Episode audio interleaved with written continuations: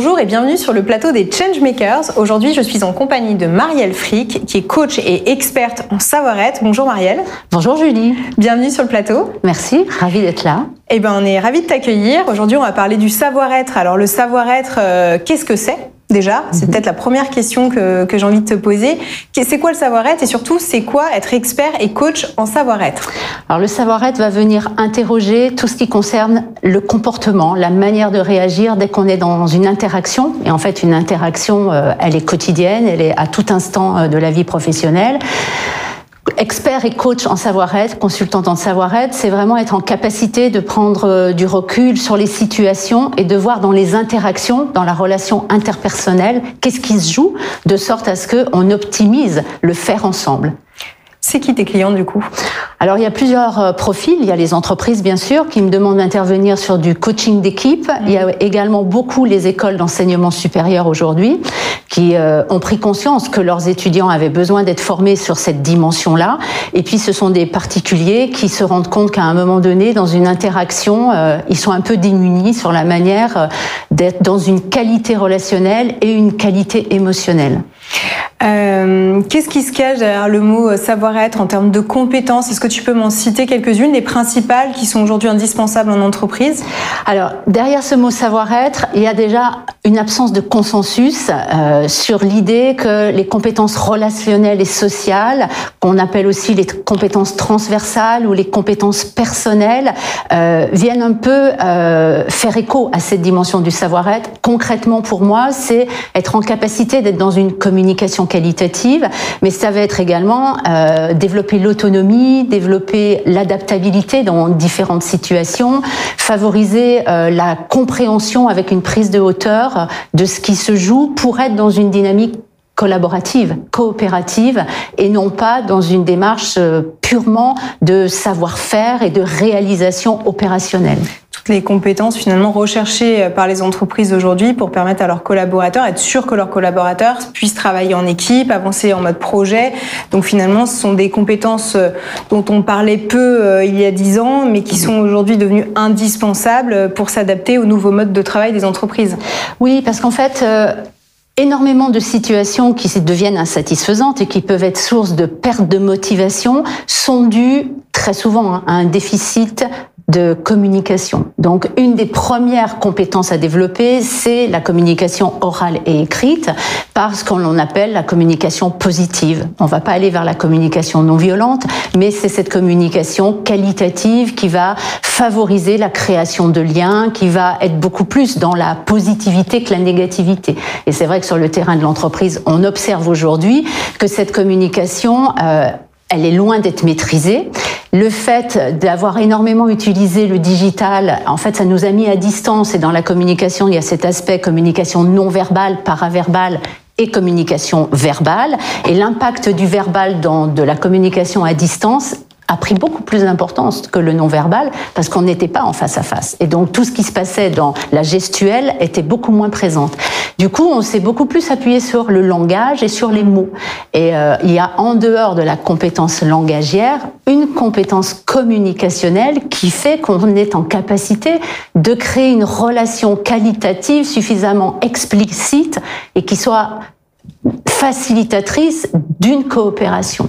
Donc oui, on en a vraiment besoin d'entreprises de cette manière-là. Oui, aujourd'hui, on peut plus s'en passer. Non, plus du tout. Et il y a énormément de managers aussi qui font intervenir des profils comme le mien parce que euh, dans l'entreprise, se faire ensemble, il n'est pas naturel. Mais à la décharge des salariés hein, et euh, des acteurs de l'entreprise, il y a peu d'endroits dans le parcours scolaire qui jusqu'à maintenant nous ont donné des outils pour pouvoir améliorer cette dynamique-là qui va nous mener à l'intelligence relationnelle, l'intelligence émotionnelle et l'intelligence des situations. Hmm. Comment, dans toutes les situations, on est en capacité traversé par tout ce que euh, on est amené à vivre dans l'entreprise, non seulement à être efficace sur ce qu'on attend de nous en termes de compétences professionnelles, mais également dans nos dimensions humaines, comment on peut améliorer notre posture, notre manière de réagir, notre manière de nous comporter en fonction des situations.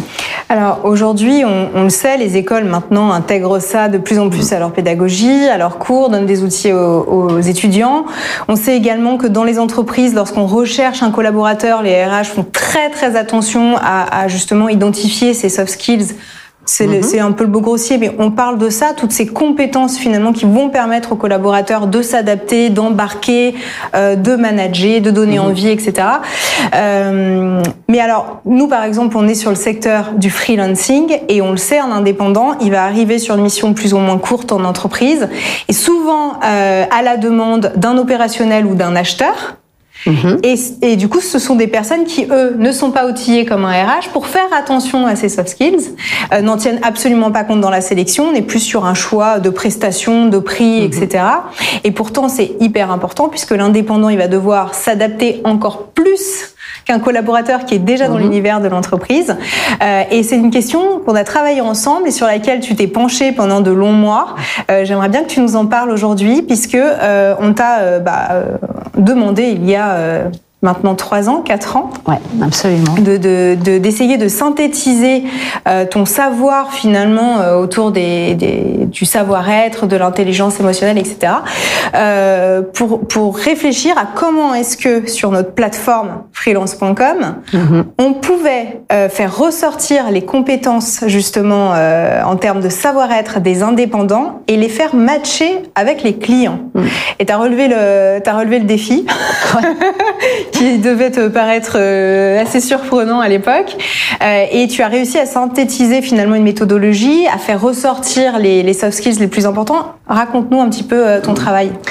En fait, pour le freelance, ce qui va être véritablement important, c'est son aisance relationnelle parce qu'il doit s'adapter à une multitude de situations professionnelles et à une multitude de profils d'acteurs.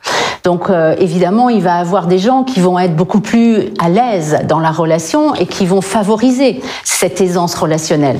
Mais à la base, c'est pas garanti. Donc en fait, euh, le freelance, en dehors de ses compétences professionnelles, cette aisance, il doit l'interroger pour savoir comment il va être en capacité de prospecter, de négocier, d'obtenir euh, des signatures euh, et des euh, devis, et après comment il va, avec les équipes dans les entreprises, avoir une communication la plus fluide, la plus constructive possible ça va faire appel à donc cette intelligence relationnelle, mais également à son intelligence émotionnelle.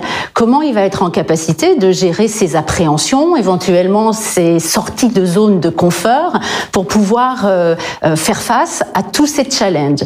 Moi, j'ai eu la chance de rencontrer quelqu'un qui avait beaucoup travaillé à l'AFNEUR sur euh, la mise en place d'un certain nombre de normes ISO, Alain Labruff, et qui, au travers de toutes ces expériences en entreprise avec des centaines de situations professionnelles, des milliers de salariés accompagnés, avaient pu mettre en évidence des critères de savoir-être. Donc mon travail pour arriver à remplir le challenge que tu mhm. m'as un peu lancé, hein, de dire on travaille sur un questionnaire qui puisse nous permettre d'évaluer euh, du côté du freelance et pourquoi pas aussi du donneur d'ordre, euh, à quel niveau il se trouve sur ces grandes questions? Intelligence relationnelle, donc ça va être dans ma communication, dans mon écoute, dans mon, ma compréhension des situations. Est-ce que je suis objectif ou est-ce que j'ai des biais? Et on sait très bien qu'on peut être emporté par nos biais et faire des interprétations, des suppositions qui vont euh, euh altérer la qualité relationnelle, mais également sur cette partie intelligence émotionnelle, comment je gère mon stress, comment je cherche éventuellement un agacement, comment je vais gérer euh, une négociation qui se passe mal et qui m'attriste ou ma perte de motivation? Et donc, il y a énormément de penseurs quand même depuis les années 72, 70 qui sont plutôt anglo-saxons et qui ont écrit là-dessus. Donc moi, il est en dehors de ce travail d'Alain Labruff, il y a énormément de sources qui viennent des États-Unis, du Québec et qui mettent en évidence des outils pour interroger le quotient émotionnel mmh. en comparaison avec le quotient intellectuel, pour euh, donner des outils à l'amélioration de la communication positive sans aller dans la communication non violente. Et on se rend compte, parce que dans notre culture, on est beaucoup plus sur, j'ai tendance à m'appuyer sur la négativité que la positivité. Euh, dire à quelqu'un, je n'ai pas le temps, je n'y arriverai pas, ou dire, je manque de temps, j'ai besoin de ressources supplémentaires, je souhaiterais que quelqu'un m'aide, ça va modifier aussi euh, l'interaction. Mais derrière tout ça, on s'appuie sur l'individu sur sa manière de gérer les situations, donc sa capacité d'identifier ce dont il a besoin, sa connaissance de lui-même, et on vient mobiliser les trois grands champs estime de soi, quel est mon sentiment de valeur, confiance en soi, quelles sont mes capacités professionnelles et affirmation de soi. Et en fait, derrière toute cette question du savoir-être, on a ce socle de l'affirmation de soi qui va transparaître dans une qualité relationnelle liée à la communication, à la posture, et dans une qualité émotionnelle liée à la gestion de ses émotions. Alors souvent, on pense que euh, les compétences, finalement, en termes de savoir-être, on les, c'est, quelque chose d'inné. C'est pas quelque, c'est pas une compétence comme un, comme une compétence métier. Ça s'apprend pas, ça se développe pas, ça fait partie de la personnalité. Euh, qu'est-ce que tu dirais, toi? Ça, ça, ça travaille? C'est comment Justement, il y a vraiment quelque chose de très intéressant à nuancer ça ne vient pas percuter la personnalité.